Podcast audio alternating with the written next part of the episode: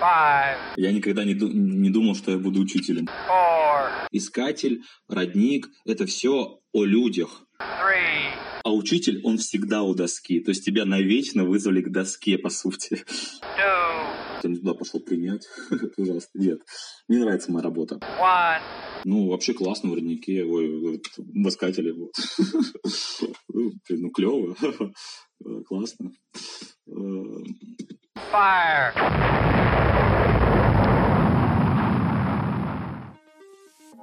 Всем привет на Первой Космической, это «Ближе к звездам» и это наша рубрика БКЗ подкаст. Здесь мы общаемся на актуальные и не очень актуальные темы с очень интересными и разными людьми, которым не нужно лететь в космос, чтобы стать ближе к звездам, потому что у них самих внутри целая галактика. И сегодня, после длительного нашего летнего перерыва, мы с вами пообщаемся на тему воспитания школьников и то, как устроены современные летние лагеря. А разговаривать мы будем с шеф-редактором методического журнала «Воспитание школьников», а также по совместительству преподавателем русского языка и литературы и комиссаром педагогического отряда «Родник» Кириллом Фурсовым. Так что настраивайте телефоны или то, с чего вы слушаете, и поехали!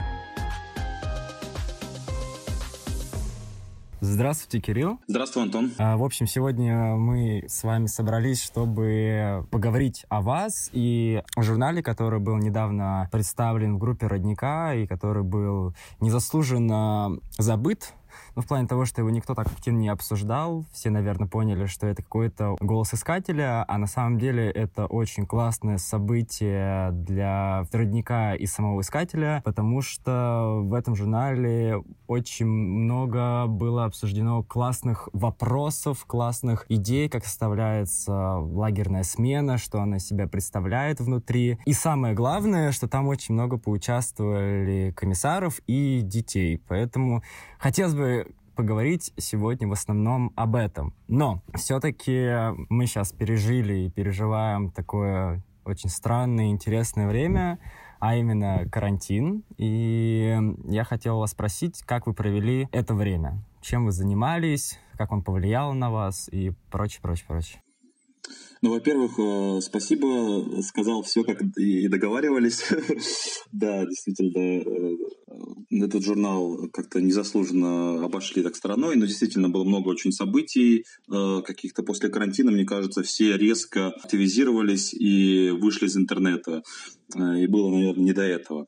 Как я провел карантин? Мне кажется, что каждый сможет написать целую книгу про то, как он провел это время. Я провел замечательно, как преподаватель. Я думаю, что я очень вырос, потому что многие вещи, которые я откладывал, да, в частности, э, обучение онлайн, э, я этим занимался меньше. У меня не было такого большого опыта, и карантин он, э, ну, прямо так сказать, заставил, заставил научиться. Я преподавал русский язык иностранцам, китайским группам в МПГУ и в консерватории имени Чайковского.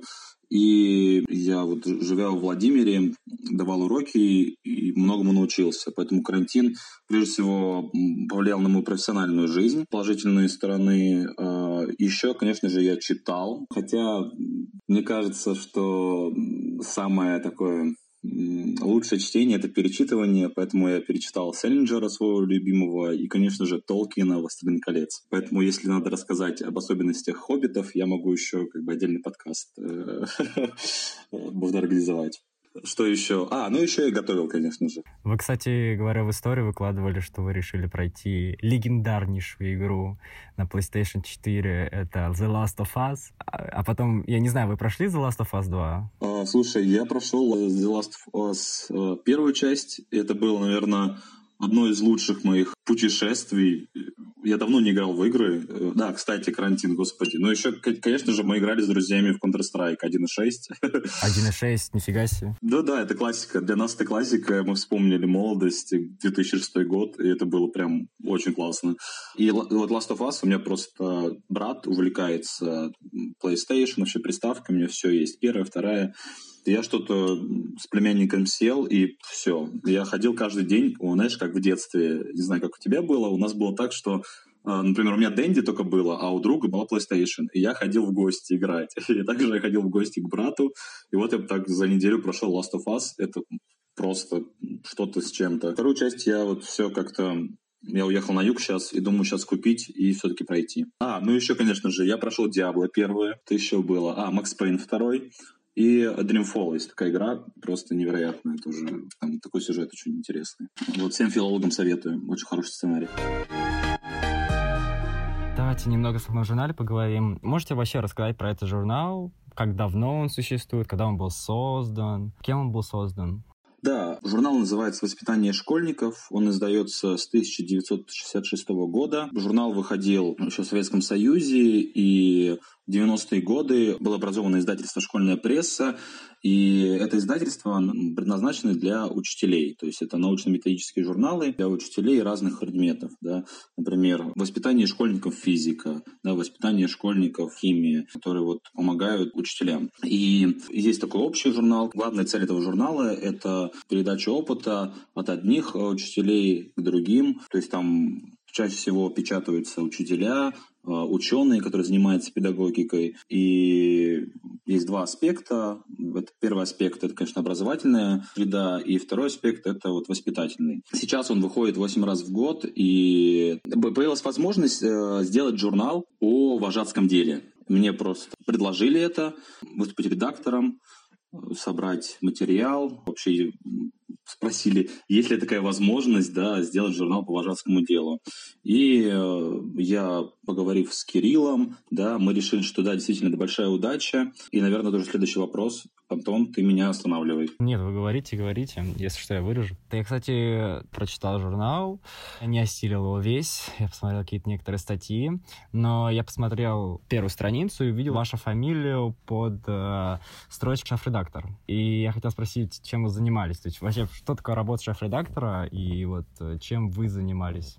в этом журнале? Шеф-редактор, я автор идеи номера, я э, собирал материал, то есть э, все авторы, которые присутствуют в номере, все материалы, которые есть, это все работа шеф-редактора. И можно сказать, что это правая рука главного редактора. То есть, грубо говоря, я собрал все, и главный редактор дал оценку, и так получился номер. То есть самое главное это собрать весь материал. Еще э, продумать структуру журнала, но опять же это все делается, конечно же, э, с главным редактором обсуждается. То есть предлагается какие-то рубрики, например, да, когда я был вожатым, или там письмо в номер. Эти рубрики тоже обсуждаются с главным редактором. Вот, но главное это вот собрать э, материал. Собрать материал и идеи. Это два момента. Я, кстати, заметил, когда читал, что это очень похоже на курсовые статьи, ну, типа статьи вот и в журнале, они выглядят как курсовые с источниками.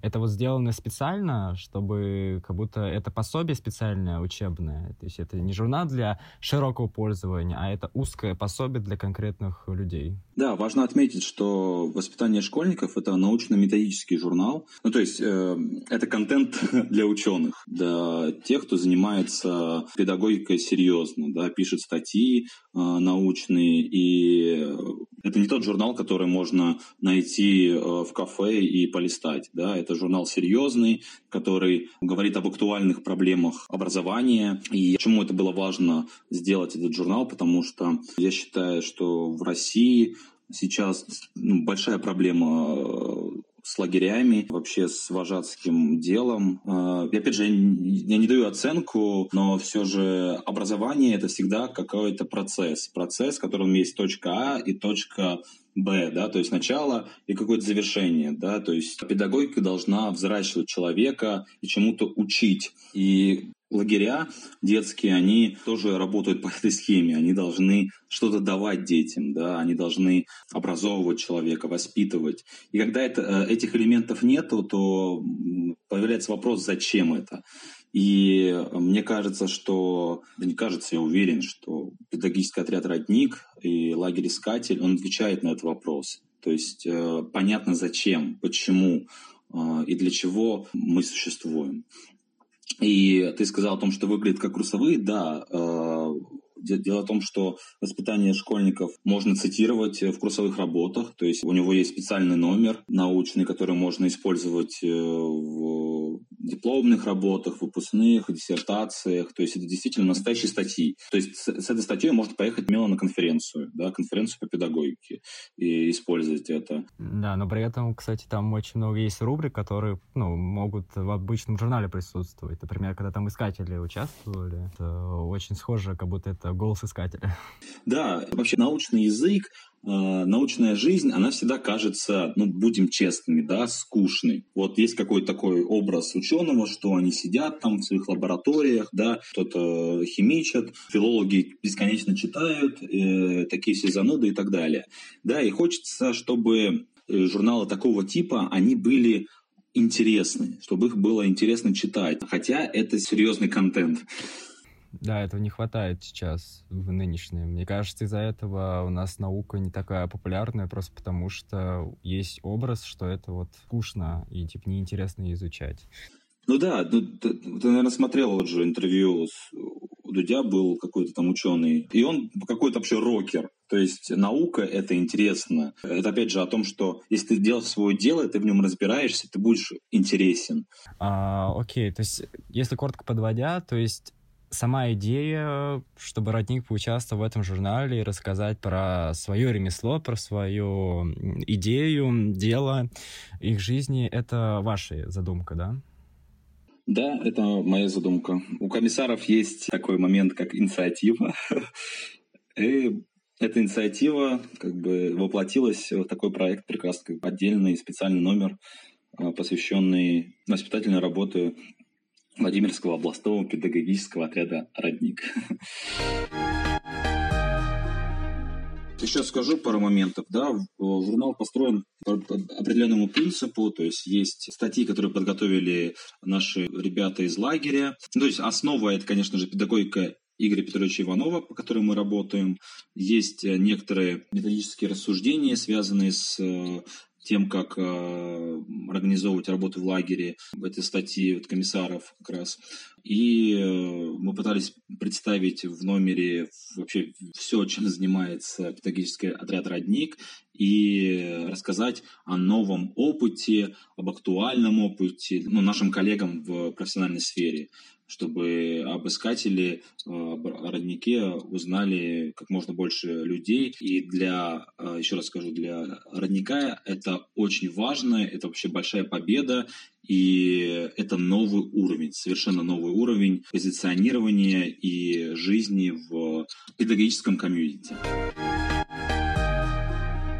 Так, сейчас давайте поговорим про содержание. Я прочитал несколько статей, где поучаствовали сами комиссары, и там вот обговаривается такой момент, что вот про, про профильные смены, что это нечто такое необычное, и что, например, в Советском Союзе там они имели определенное там значение, да, что это такое, а сейчас не все понимают, что такое профильная смена. Для некоторых людей, например, для меня, когда я знал, что такое профильная смена, я думал, о, это смена там, э, где, например, для математиков, где там все время приезжают одни математики, и они э, их все время обучают математике, какие-то занятия и тому подобное. Но сейчас мне кажется, что вот именно формат профильной смены немного расширился. Вот вы можете сейчас объяснить таким языком простым, что такое профильные смены и зачем они вообще нужны? Да, я понял тебя. Да, действительно, мне кажется, в современном обществе э, очень много говорят э, об такой актуальной проблеме, как soft skills, да, о том, что э, сейчас надо уметь многое. Если раньше в Советском Союзе было принято, ты родился, живешь, учишься в школе, выбираешь какую-то профессию, идешь в институт, и после этого тебя распределяют, и ты там работаешь, например, учителем какой-нибудь деревне э, или в городе, неважно, и скорее всего, ты находишь там э, свою судьбу и там остаешься. Так распределяли людей по государству. И действительно, это была такая одна история, очень похожая на какую-то вот э, социалистическую повесть, социалистический роман о человеке труда.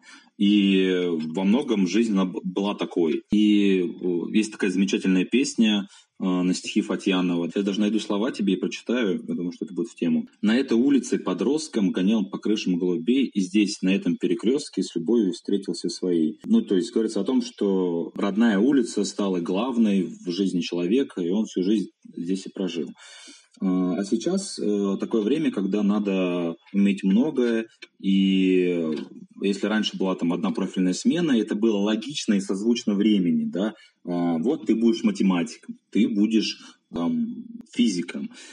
Сейчас актуально делать э, смены их можно также назвать профильными, но с разными направлениями, потому что само отношение к человеку, к, к тому, как организовать свое будущее после школы, оно немного меняется. То есть это вообще это, это сложно очень. И очень много книг э, о том, что вот, эти, вот этот период с 20 до 30 он очень важен, потому что это становление ну, человека, твоих, твоих профессиональных качеств.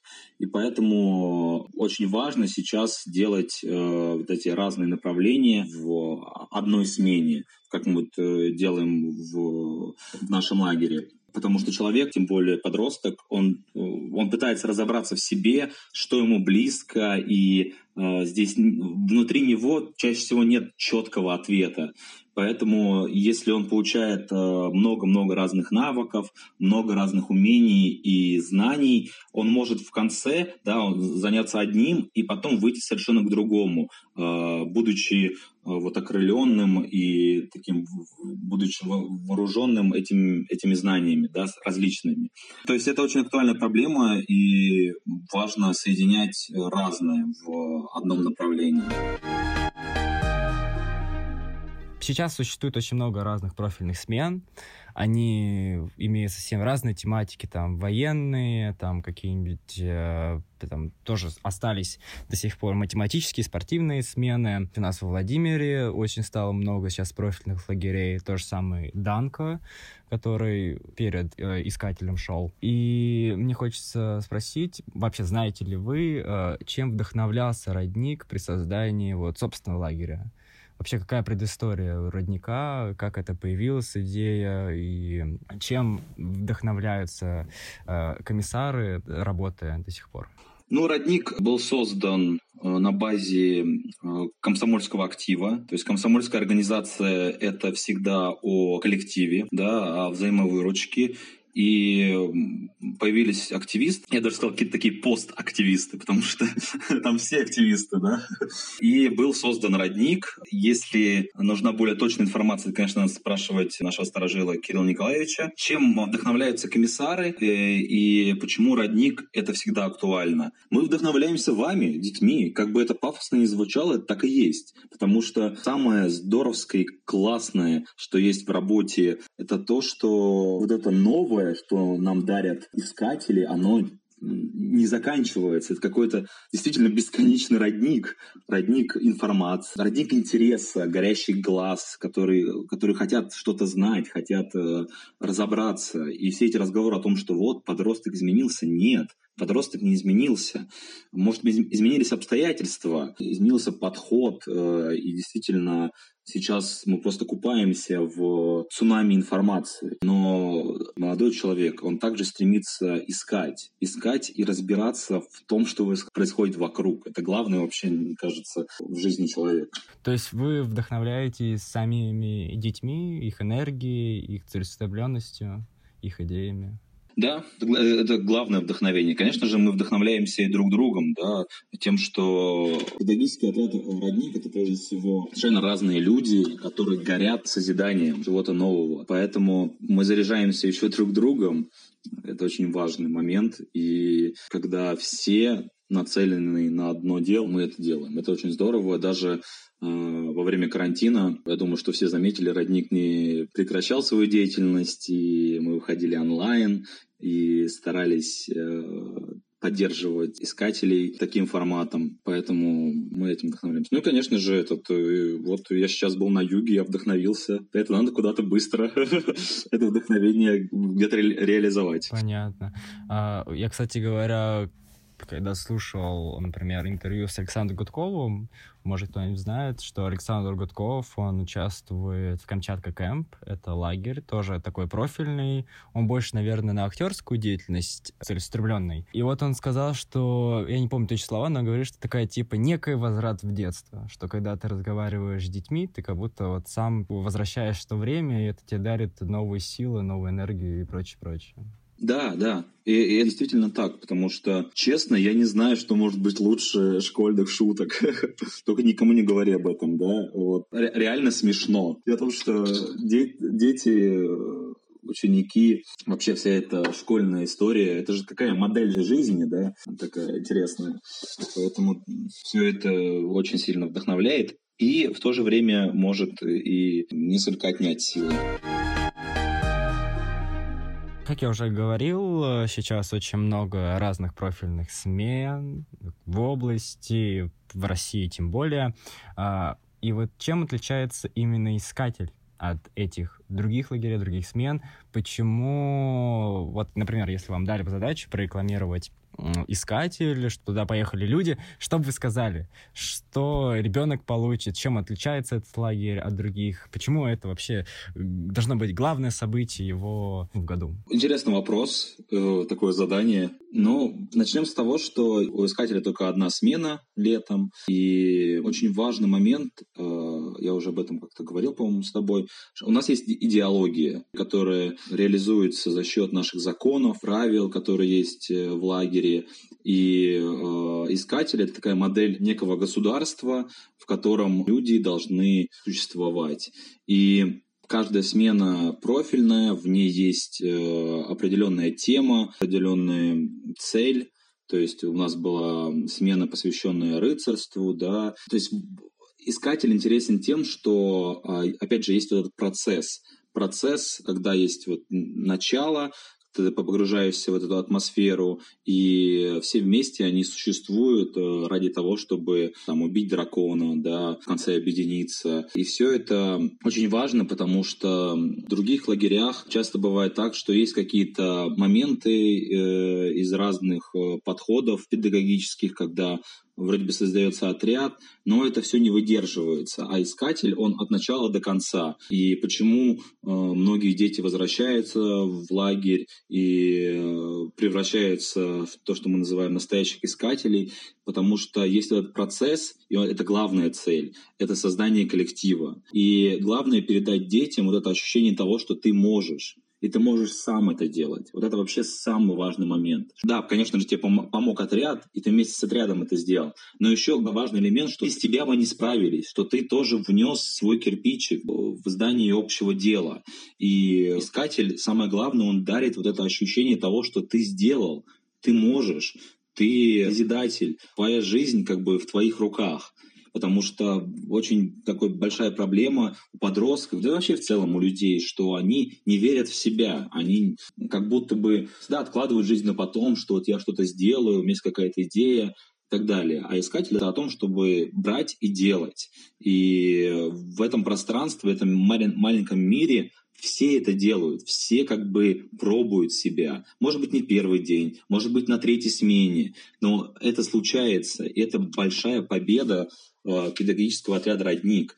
И этого нет во многих лагерях. Наша смена, она э, хороша именно тем, что ты что-то узнаешь новое о себе. Ну, то есть, первое — это идеология, то есть у нас есть правила, у нас есть законы определенные.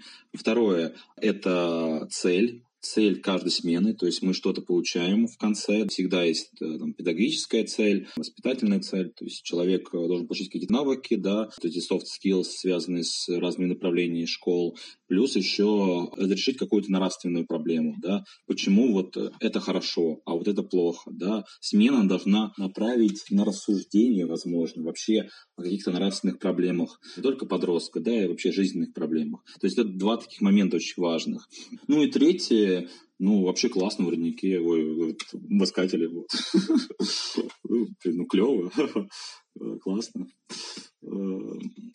Кстати говоря, вот э, пункты говорили, это очень похоже на секту. Да, да, да. Есть такой момент, что это секта, это носитель знаний и так далее. Да, здесь надо будет порезать, конечно же, некоторые моменты. И у нас есть статья как раз Кирилл э, Горшков, автор этой статьи, о том, что э, есть такой момент, связанный с, с коллективом, любым коллективом, то это превращается в некое такое уже позиционирование себя, что вот мы такие, не, не такие, как все и так далее. Нет, ни в коем случае. Искатель, родник — это все о людях, о людях, которые существуют в жизни, и мы стараемся всегда говорить детям о том, что вот вы чему-то научились в лагере, и не надо думать о том, что вот мы вернемся и все, мы вернемся в лагерь и будем здесь это делать и возвращаться вот в такого нового себя. То есть главное это вынести из лагеря, вынести из лагеря и распространять. То есть лагерь — это не о том, что вот я только вот здесь с друзьями, и мы вместе всегда, мы такие искатели, и другие люди не такие. Нет, это о том, что ты можешь это отдать другим. Возможно, они не были в лагере, в этом нет никакой проблемы. Вот. Ты просто как бы можешь этим поделиться, и надо это реализовывать в жизни в обычной жизни. Главный момент ни в коем случае не делать оппозиции, что есть жизнь и есть лагерь. Это неправильно. Есть как бы э, жизнь, и в нее входит и вот обычная там бытовуха, и искатель. И обычная жизнь, она прекрасна, как, как ее называют, да, вот как бы вне лагеря. Она прекрасна, и там надо быть э, таким, как ты в лагере. Мы, кстати, тут проговорили с вами один момент касаемо главной темы смены, что вот они вот составляются, что это, наверное, одна из главных отличительных черт искательских смен. И у меня такой вопрос, на что, например, опираются комиссары, когда они продумывают это все? Там, возможно, вы какие-то берете исторические события, возможно, какие-то популярные явления, которые произошли в году. Может, вы, беря эту тему, вы хотите продемонстрировать какую-то проблему, которая сейчас в обществе и которая волнует. Вот. Э, на что вы опираетесь? Интересный вопрос. Это всегда, всегда очень сложно. Одна из главных проблем тот факт, что родник существует не год, не два, а очень давно. И мен было очень много, и всегда хочется сделать что-то новое. И всегда кажется, что все уже было, и уже это не актуально и так далее. Конечно же, мы опираемся прежде всего на то, что происходит в мире, происходит в мире подростков, и комиссарам тоже порой сложно бывает. Например, вот я никогда не играл в Майнкрафт, для меня до сих пор это загадка, я не знаю, что это. Я не понимаю, почему это интересно. Да ладно. Выключаем подкасты. Да, все. Ладно, окей. Вот я не понимаю, правда. Так что все, я не актуален для детей. Что еще? Э, я никогда... А, нет, вот ТикТок недавно для себя открыл открыл. Я провел там, э, наверное, часов пять, я каждый день сидел. Ладно, это, это неправда. То есть мы пытаемся как-то, конечно же, быть в тренде, и э, смена, она должна быть, э, прежде всего, актуальной и понятной. Понятной искателям. Ну и, ну и нам, конечно же. Вы должны тоже понимать, что там происходит. Но, кстати, по последним сменам, в которых я, кстати, вместе с вами же пришел, да, в эту, грубо говоря, сферу. Кирилл мой первый комиссар, если кому-то интересно. Да, да, да, кстати. Вот, а, и мне просто интересно вот по тем темам, которые мы с вами вместе прошли. Вот рыцарство и вот вторая тема экология, да, я правильно ее трактую? Вот, а, вот как они были созданы?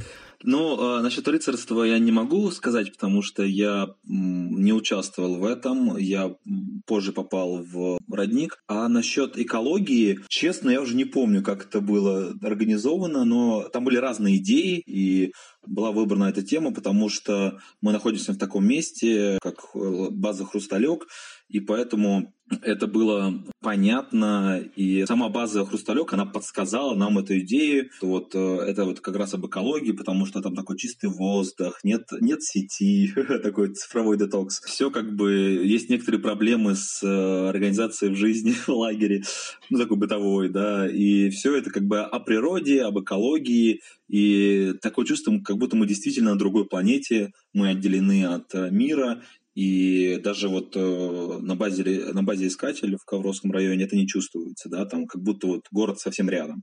А здесь э, мы глубоко в лесу, и поэтому это подсказало нам вот эту идею, это было очень созвучно, понятно и, как нам показалось, актуально.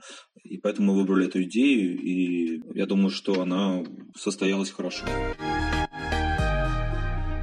Мы также говорили с вами про то, что тоже одна из главных отличительных особенностей, и которых она до сих пор притягивает детей, что они возвращаются в него, живут искателем. Даже могу сказать, я до сих пор фанат искателя, он оставляет мне теплые воспоминания, и это все связано с его некой такой волшебной атмосферой, не похожей вообще ни на что другое, как будто новый мир вот реально, когда после него приезжаешь, ты разочаровываешься, потому что жизнь, она совсем другая. Тут какая-то такая сказочная атмосфера. У меня вопрос, вот как создать вообще атмосферу лагеря? Главное, вообще ключевые факторы этого всего.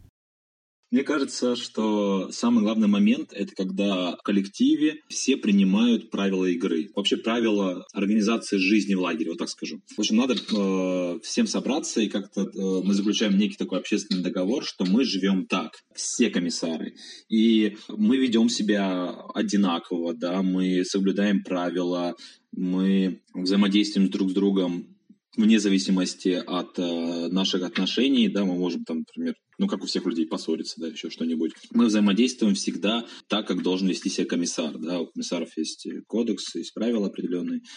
Вот, и создается вообще любое действие большое, это как спектакль, заключением э, общественного договора, что мы на этот период живем так. И благодаря этому что-то получается, получается лагерь и так далее. То есть коллектив это всегда... Да, коллектив это всегда, когда вы делаете что-то вместе. Тупо звучит, конечно же, вообще. Надо начать с этого э, подкаста. Это просто когда мы договариваемся, опять, как ты сказал, на берегу, это об этом. Потому что мы договорились, и мы делаем это вместе. Очень просто звучит, но это действительно так. Поэтому это получается. И когда вот вы это делаете, вот на самом деле, чем еще э, прекрасен искатель, как э, такое Почему это очень важно для педагогики и вообще это актуально для данного журнала? Потому что проблема связана с тем, что вот э, человек с девиантным поведением, да, ребенок, и Например, есть какой-то назидательный такой момент, связанный с учителем или там с э, родителем, который говорит, ты неправильно живешь, ты неправильно это делаешь. И это не действует чаще всего. Человека, другой человек, скорее всего, не изменит. То есть он не пересмотрит свое отношение к жизни, к своей. Только если у него какая-то сильная воля. Такое бывает, когда человек сам собирается, но это очень редко такое случается. А в искателе создана среда, которая поддерживается. Вот э, сначала, конечно же, родником, а потом уже сами дети, они видят это, а они как бы понимают, что по-другому здесь ну, как бы нельзя жить да. Вот мне рассказывал коллега мой, комиссар, что один парень, он, ну вот была свечка какая-то, или просто, в общем, собрались э, ребята, и он был первый раз в искателе, он э, ругнулся матом. Ну, как бы заявил о себе, вот я могу. Потому что, ну, дай-ка вот здесь покажу, я приехал такой весь крутой. И никто не обратил на это внимания. Ну и как на него посмотрели, и потом он еще как-то пытался себя показать, еще, еще, еще, и он понимает, что не работает это. И важно, что человека меняет среда. То есть вот есть как бы некая среда, и здесь как бы э, для того, чтобы быть, существовать, реализовываться, для человека очень влияет общество. И человека может изменить общество, это мини-общество, искатели и так далее. И это очень здорово, что человек, он действительно может вот э, пересмотреть свое отношение к жизни. И здесь нет этого момента, что вот тебе сказали специально ты это сделай. Здесь ты просто вот сам приходишь к этому, потому что ты видишь, что это работает, то для комиссара большая удача увидеть, да, как человек что-то вот новое для себя узнает. Ну вот галстуки, всякие там лаги, они тоже являются важной частью создания атмосферы. Да, конечно, конечно. Флаги, галстуки, линейка, все это очень важно, потому что это, во-первых, дисциплинирует и создает вот этот а, некий фундамент того, что мы делаем каждую смену. Это очень важно. И еще это красиво. Финальный вопрос. Я его взял и перефразировал у одного из очень популярных нынешних журналистов. Я уже понимаю вроде, да? Что бы я сказал Путину? Не, ну это неинтересно. Оказавшись перед министром образования, что бы ему сказали? Можно, пожалуйста, выделить базу для искателя? Классно. Нет, а если честно, например, вот мы с вами тоже говорили про то, что кола немного, походу, ну не в ту степь сейчас идет, то есть она по каким-то старым принципам действует, а, по каким-то советским. Вам не кажется, может, какая-то инициатива должна быть с Министерства образования образования, чтобы она как-то изменила на это свое отношение? Я бы поговорил о такой проблеме организации коллектива. То есть для того, чтобы добиться успеха, для того, чтобы что-то сделать, один человек может многое, да, но класс — это всегда коллектив.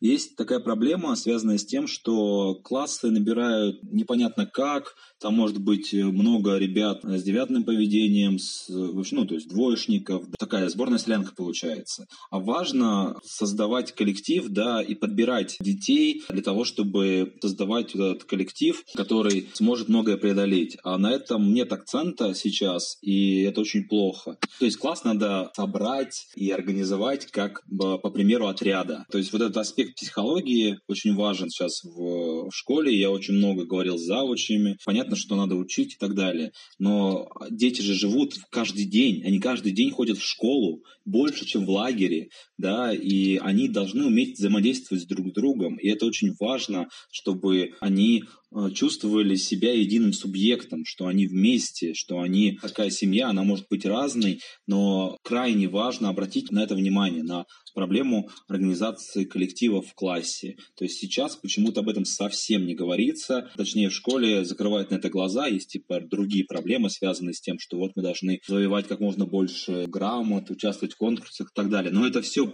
потом. Надо сначала просто организовать жизнь в семье, такой образовательной семье. Я согласен, потому что я много раз слышал, ну вот реально класс, это как будто вот просто собрали людей в самолете, они летят в одном рельсе 11 лет, а потом они выходят, и все, и больше никогда не видят. Да, я бы об этом поговорил с э, министром образования, и э, надо подкорректировать э, современную систему, которую, безусловно, есть много плюсов, да, и в ГОС подсказывает преподавателям, что надо вот организовывать свои уроки метапредметностью для того, чтобы на одном уроке были отсылки там, к математике, например, на русском языке, для того, чтобы дети, они вот получали те самые soft skills вот, чтобы они были такие это, подкованными в разных направлениях. Есть много положительного, но вот этот момент, связанный с организацией коллектива э, предельно важен. Это был БКЗ подкаст. Спасибо, что вы его дослушали. Оценивайте его, оставляйте свои отзывы и пишите, кого бы вы хотели услышать в следующий раз. А также подписывайтесь на нашу группу ВКонтакте, на Инстаграм-профиль и канал в Телеграм. А у микрофона был Антон Сергеев. Всем пока!